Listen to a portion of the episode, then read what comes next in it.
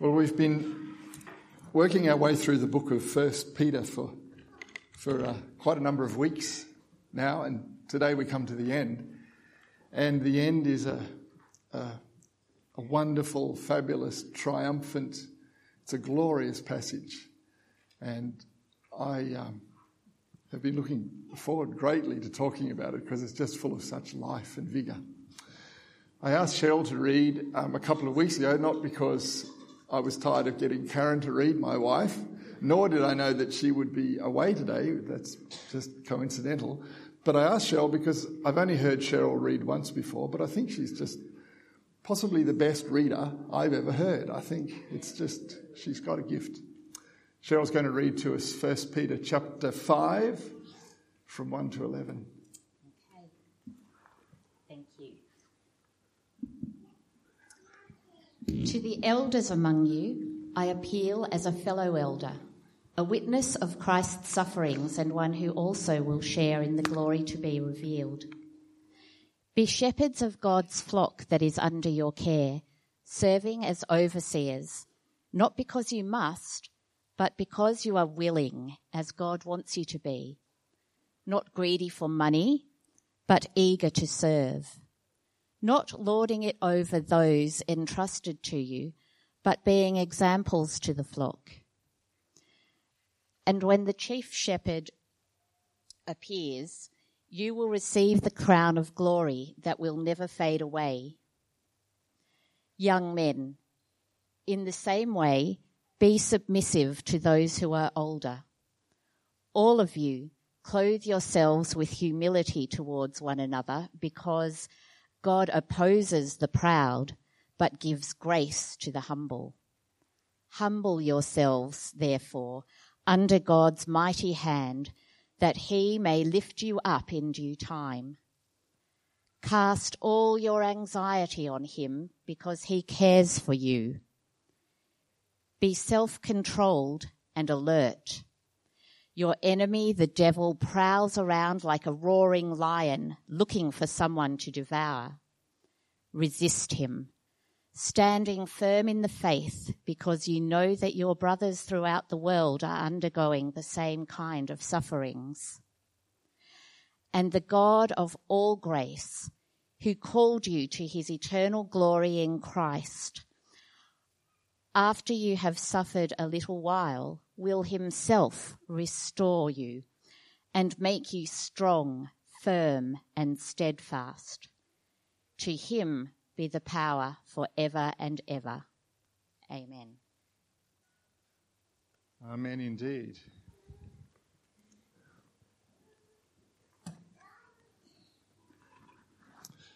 Thank you, Bob. Terrific.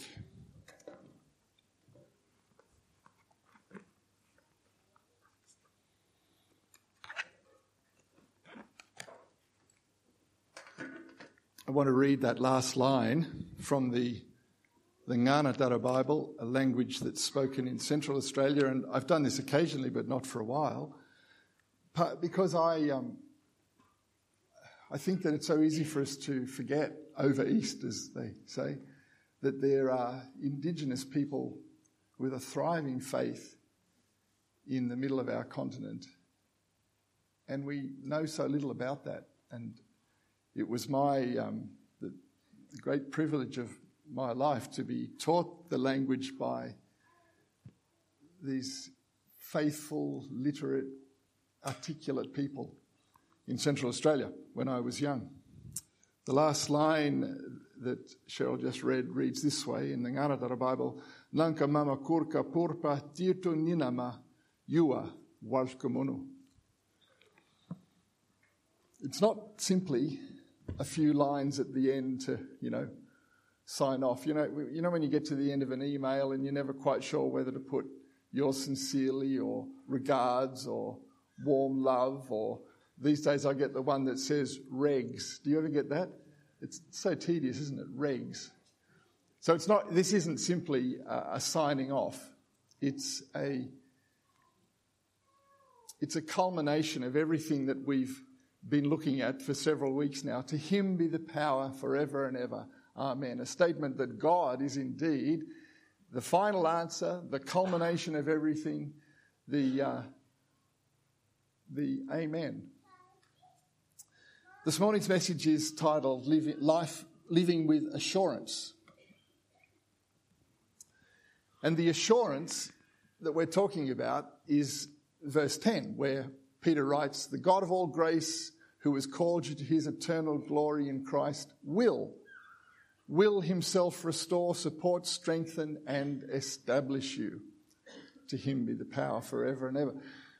It's the word will that's assurance because assurance is a promise. Assurance is a, a promise given to provide strength.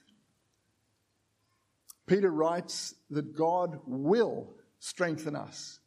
God will restore, support, and establish us. That's the promise. But, and it's a big but, because it's not as simple as that. As we've been reading through Peter's letter, I've been struck by its rigor. I think it's, it's very succinct. It's, it's a tight sort of letter, but it's rigorous. It places demands on us as Christians. It doesn't allow us to wriggle out easily and do our own thing. It's quite a austere writing, I find. Peter begins with an extraordinary statement way back in the first chapter. but The very first verse says, To God's elect exiles. It's weeks and weeks since we were at that point. But isn't that, a, isn't that an extraordinary beginning? To God's elect, the chosen people of God, and in the very next word, exiles.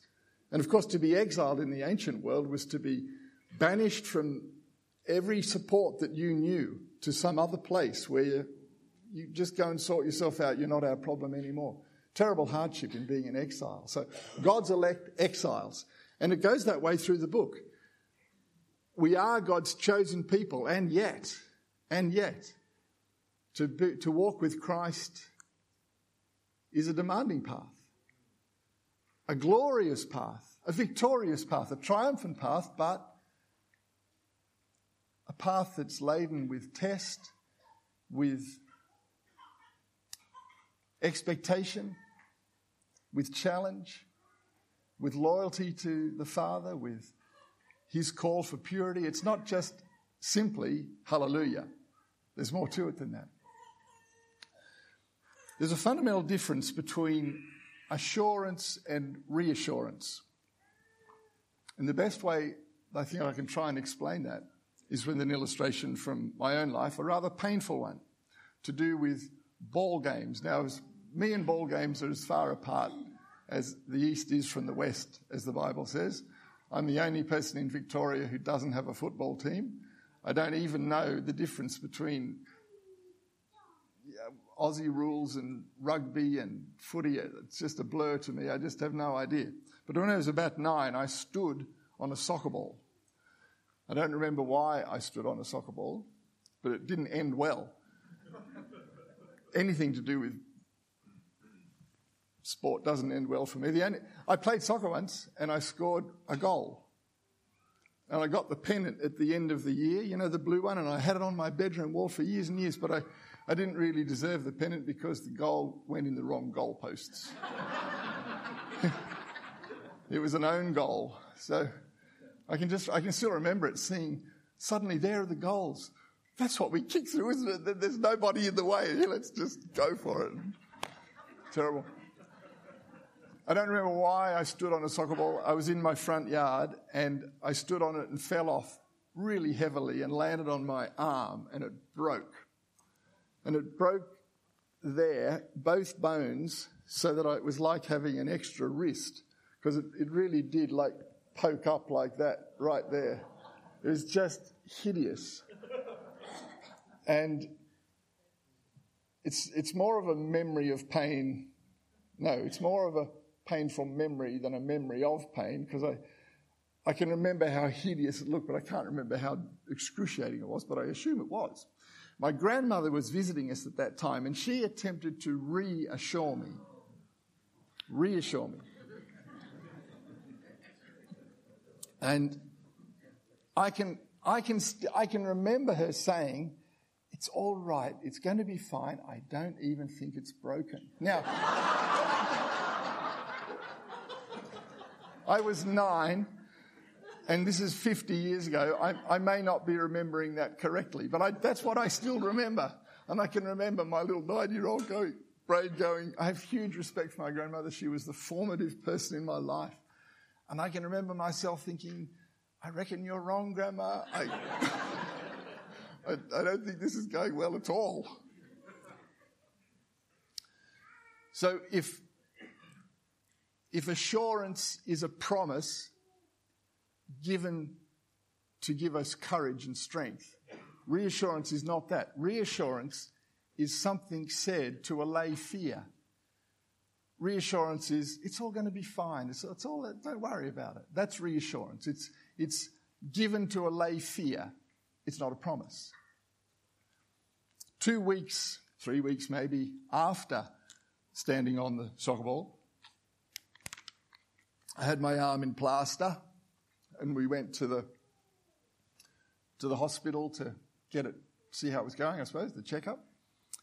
And the doctor said to my parents in my hearing, unfortunately the bone is not mending correctly. And then he gave an assurance. He said, It will be fine, but we're going to break it again and reset it. And at that point, I wanted reassurance, but none was offered. All he gave us was assurance. I promise you it will be all right. He didn't say anything like, Don't worry, it's not going to hurt. And, and I remember, again, I'm only nine, but I still remember this with startling clarity. There was a screen, it was smallish, and I could see my bones. Now, I guess it was some sort of portable bedside x ray machine, which seems a bit odd, but you've got to remember this is 50 years ago, and medicine was a little bit different back then. And without any anaesthetic and very little warning, the doctor broke my arm. It absolutely happened. But as I say, medicine was a very different thing 50 years ago. Did anybody of my sort of age ever watch that movie, uh, I Can Jump Puddles? Yes. If you saw that movie, you know that 50 years ago, medicine was a very different thing, wasn't it? The doctor offered a promise, and the promise was correct. It's fine. It's a little bit like what Peter says in, in verse 10 this morning. After you have suffered a little while, your bones will be strengthened. The doctor couldn't reassure me because the pain was on its way, but he did assure my parents and I. Do you see the difference now? They're very different things. However, the great appetite of the human heart is not for assurance, it's for reassurance. Really, humanity wants reassurance. We always want to know that everything's okay. Just nearly every movie that you watch says that, doesn't it? It says it's all okay. It'll just be fine. Don't worry about anything. You know, when the doctor says, or the dentist, and they say, having a bit of a medical theme this morning, the dentist says they're going to give you an anesthetic, and they always say, just a little sting. they're trying to be reassuring, aren't they? They're trying to reassure you. They're trying to allay your fear. But have you ever noticed, like you're lying like this, the reason they tilt you right back like this is so that you can't see. It's not so they can see, it's so you can't see. Because while they're doing that, have you ever noticed how you never get to see the needle? They, they go like this. They sneak it up here, out of the line, and they bring it up like that so that you can't see it. And if you ever look at that needle, it's a whopping big thing. I've seen ones that have those two, two rings for your fingers and a ring for your thumb, as though you were going to put Spakfilla in a wall or something, you know. The dentist does not want you to see that. What you should do next time you're in the chair is just when you think he's doing that, have a look. It'll frighten him. Like, I think the dentist, are there any dentists with us? Great. I think it's time we got our own back on the dentist a little bit and give them a good scare. Have a good, have a good look at the needle. I once had to have a, um, I can, I can do this because last week there was some, confu- some pastoral confusion. Do you remember? Neither of our venerables could decide who was meant to venerate or something. and, and David told me, I, comment, I complimented David on what I thought was a really superb sermon. I enjoyed it greatly. And he said to me that he, he just thought all he might have done was perhaps relied a little more heavily on illustration than usual. So I'm going to do that too. if it's good enough for him, it's good enough for me. I once had to have, uh, this has got nothing to do with anything, okay? Last time I spoke, Matt, Matt said he thought it was the most, one of my most in-line and direct messages. Not much wandering. Well, that's not going to happen, Matt. We're wandering already. So I had to have this lumbar puncture and, and, and on, there was all this equipment on this little thing, and there was a needle. It was about that long. It, I'm not exaggerating. It was just enormous. They didn't use it. I don't know what it was there for. It was probably for, I don't know, it might have been for sucking up all the blood off the floor or something. But it was this big. And it was thick, thick as my finger. No, it wasn't. But it was just like, it was just the most terrifying thing. Why they put it on the tray, I do not know. Maybe, maybe it was a, a doctor that had previously been a dentist or something like that. we crave, back on track, we crave, we crave reassurance. People, the human heart just wants reassurance all the time. But I've got to say, reassurance is not at the core of Christian faith at all. God will assure us, He assures us, He promises us, but it doesn't reassure us. And this is so important to understand. As we've listened to 1 Peter expounded beautifully through the weeks, we've seen Peter laying down line by line the assurance that God gives us. And it's rigorous, it's full of detail, discipline, obedience. It speaks about adversity, and it ends up, as we find today, in guaranteed triumph. Let me read to you uh, verse 8 and 9 from this morning's reading. Discipline yourselves, keep alert. Like a roaring lion, your adversary, the devil, prowls around looking for someone to devour. Do you hear any reassurance in that? I don't. Resist him, steadfast in your faith, for you know that your brothers and sisters throughout the world are undergoing the same kind of suffering. That's not reassuring at all.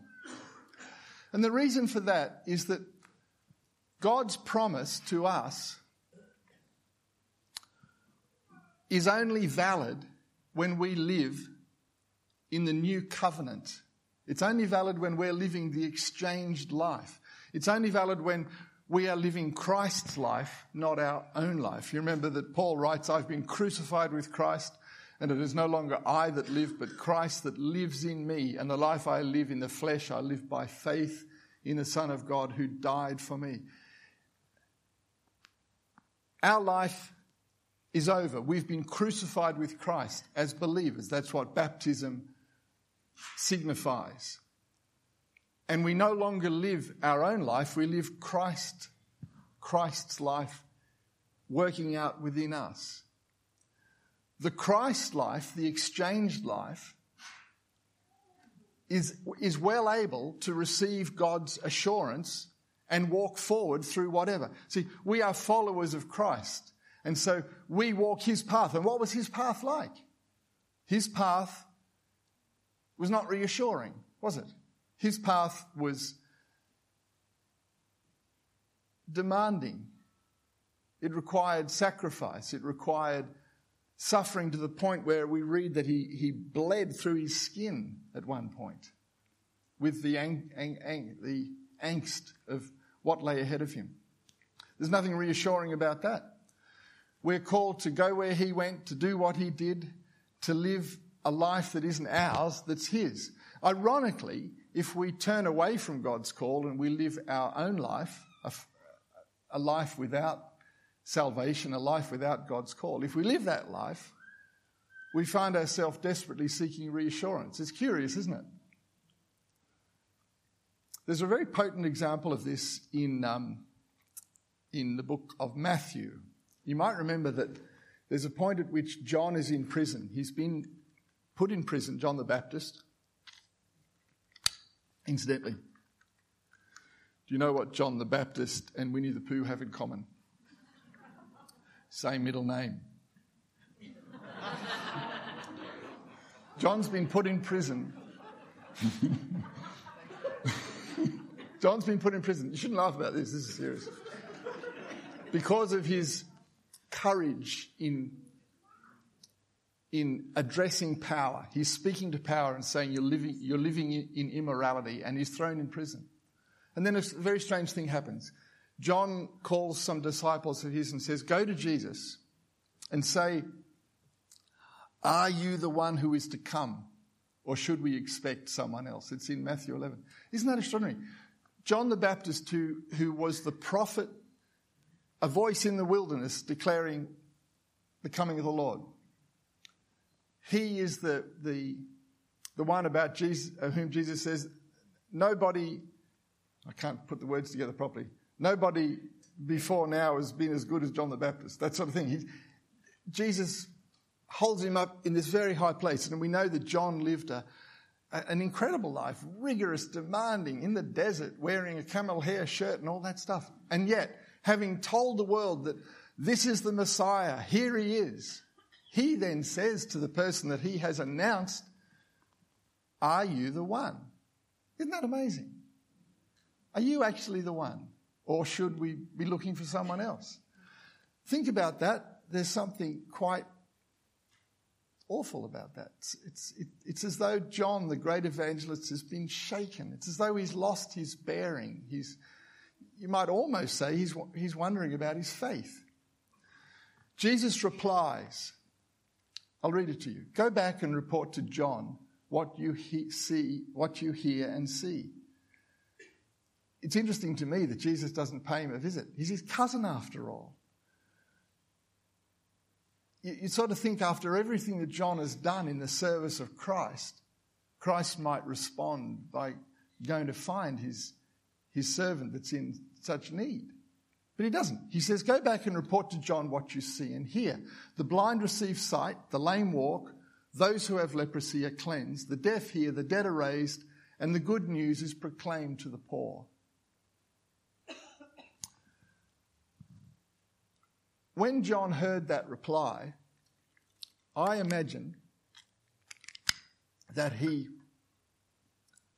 would have immediately heard Jesus saying that at some other point.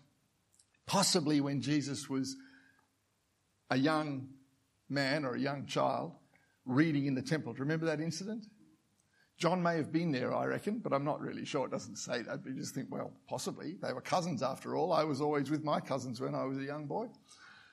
But at some point, I reckon John would have heard Jesus reading from Isaiah 61 or whatever it was called back then.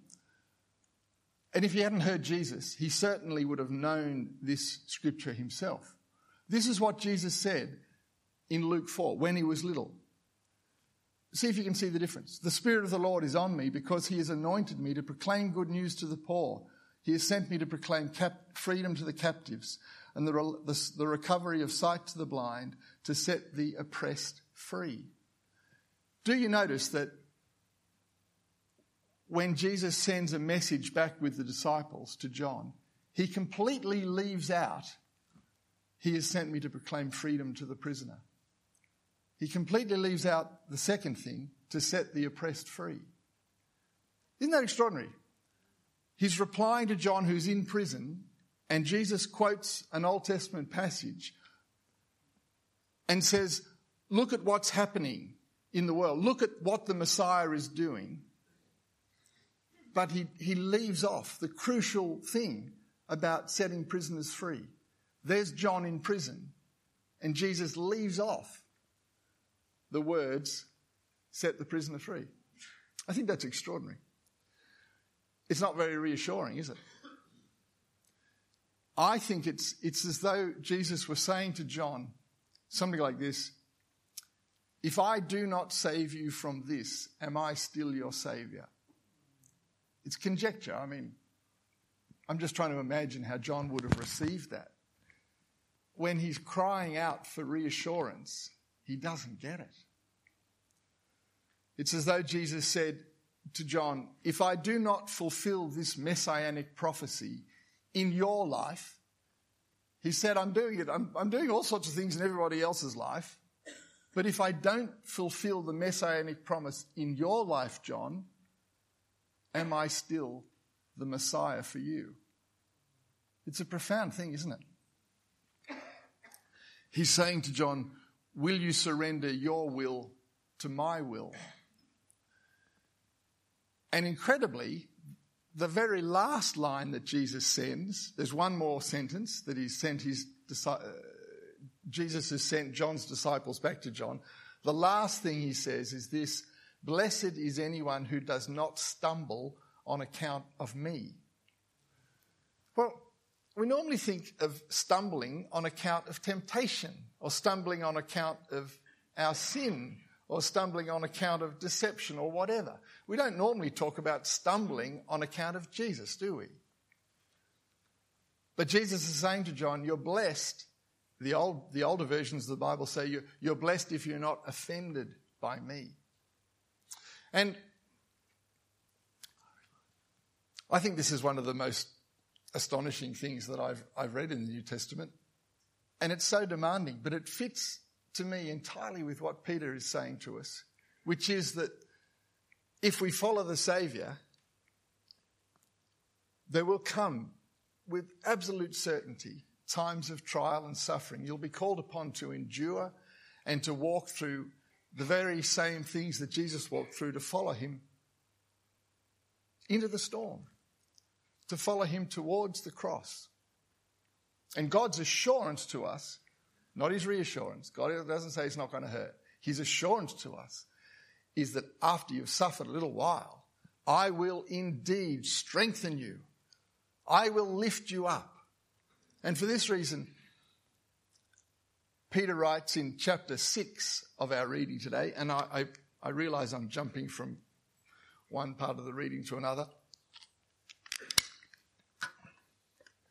David, David delivers it all just so beautifully one line after, but I don't know how to do that actually. And so it's a bit jumbled. But in verse six of this morning's reading, Peter writes, humble you, sorry, humble yourself therefore under the mighty hand of God so that he may exalt you in due time. That's the key. Humble yourself under the mighty hand of God. We had uh, uh, on our table when our children were little, we had this little box. It was made of um, clear, resiny plastic. Might have been made of wood once upon a time. And in it, it had all these little cards, and it was called a promise box. Does anybody remember a promise box? Have you ever had one? And the idea is that at family devotion or during the dinner, you, one of the kids picks out the promise at the front of the box and puts it at the back after they've read it. And in the box were 40 different cards of all the promises that God gives us in Scripture. That's a good idea. Build ourselves up and remember the good things that God has promised us. However, there's a downside to that. Because I think it's a mistake if we're trying to control the course of our life by reciting a scripture or reminding God of what's meant to happen. John in prison, I hope, didn't get the promise card out that says, God will set the captive free and read it and read it and read it and read it and read it because it didn't work. Shortly after, John is killed in a horrible way. He's, he's decapitated. You know that. As a prisoner, he was never set free, not from that prison. I don't think he read the promise over and over and over, hoping that God would I think he, I think he, and I'm, I'm, I'm, I'm just imagining, but I think he, he heard what the Spirit was saying to him and he allowed his will to be surrendered to the will of God. And that's the, that's the lesson that we must take hold of, that we must let our will be surrendered to the will of God. And that's such a hard thing to learn. This is why the letter begin, the, the passage begins, today's passage, with this division between elders and young believers. And elders have to conduct themselves this way, and the young people have to respect it because there's such a difference between juvenile faith and mature faith. The Jesus that you meet isn't the Jesus that you know after many years. And I'm not suggesting Jesus changes, we change. The call is different to the calling in a sense. We're, called, we're called to follow Jesus, and it's, it's, it's a joy. It's, a, it's just a miracle so often, isn't it? Just the, the, the deliverance and the salvation and the, and the freedom that we experience. But as we walk with Christ, we begin to realize there's also a struggle of wills going on. Will it be His will or will it be my will? And we learn to surrender. And so Peter writes to both groups and, says to the young people, you need to respect the older people because they have learned more than you. They've seen something that you can't yet imagine.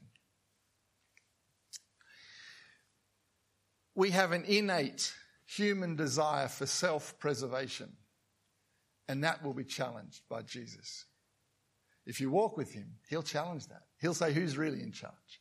Is it me or is it you? Are you going to be forever discontent with your life or are you going to accept that your life is a gift from me to you and I'm giving you all you need to live it? Are you going to constantly beg me to change your circumstance? Or are you going to live where I've placed you with the gifts of the Spirit and the presence of the Spirit that I've provided for you?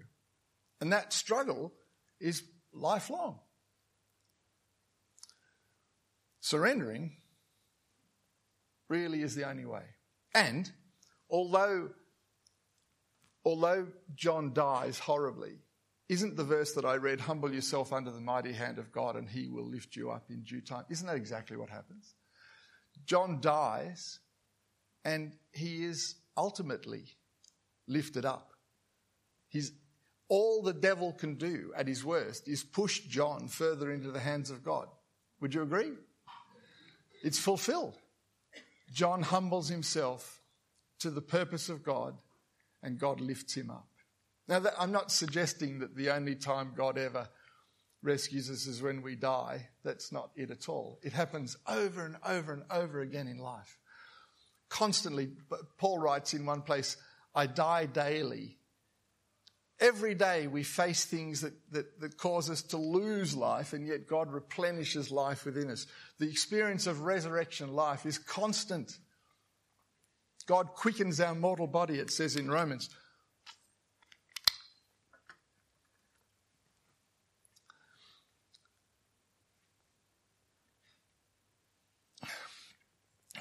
Sorry.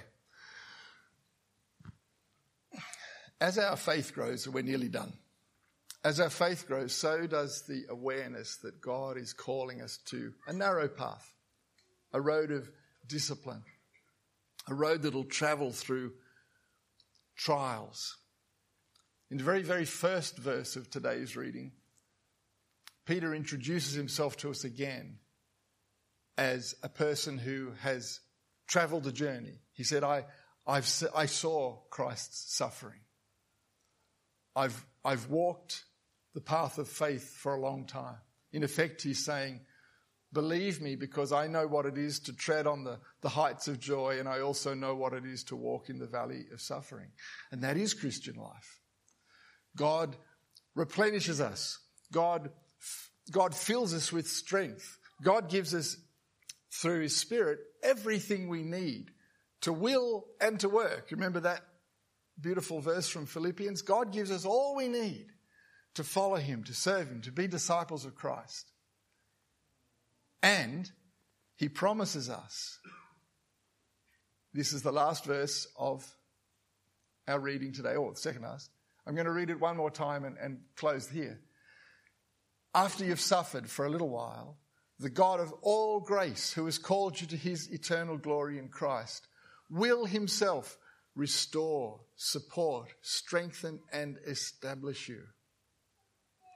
It's a daily experience. It's a monthly experience. It's an annual experience. It's, it's the experience of a lifetime to know that when we humble ourselves under God's mighty hand, when we surrender to, to His will, He will restore, support, strengthen, and establish us. That's what it means to live in assurance. It does not mean that we go to God to get reassured or to each other. It means that we trust God that the valley leads to the mountain and that He will lift us up. Amen. Will you stand with me as we pray while the uh, musicians come back to lead us?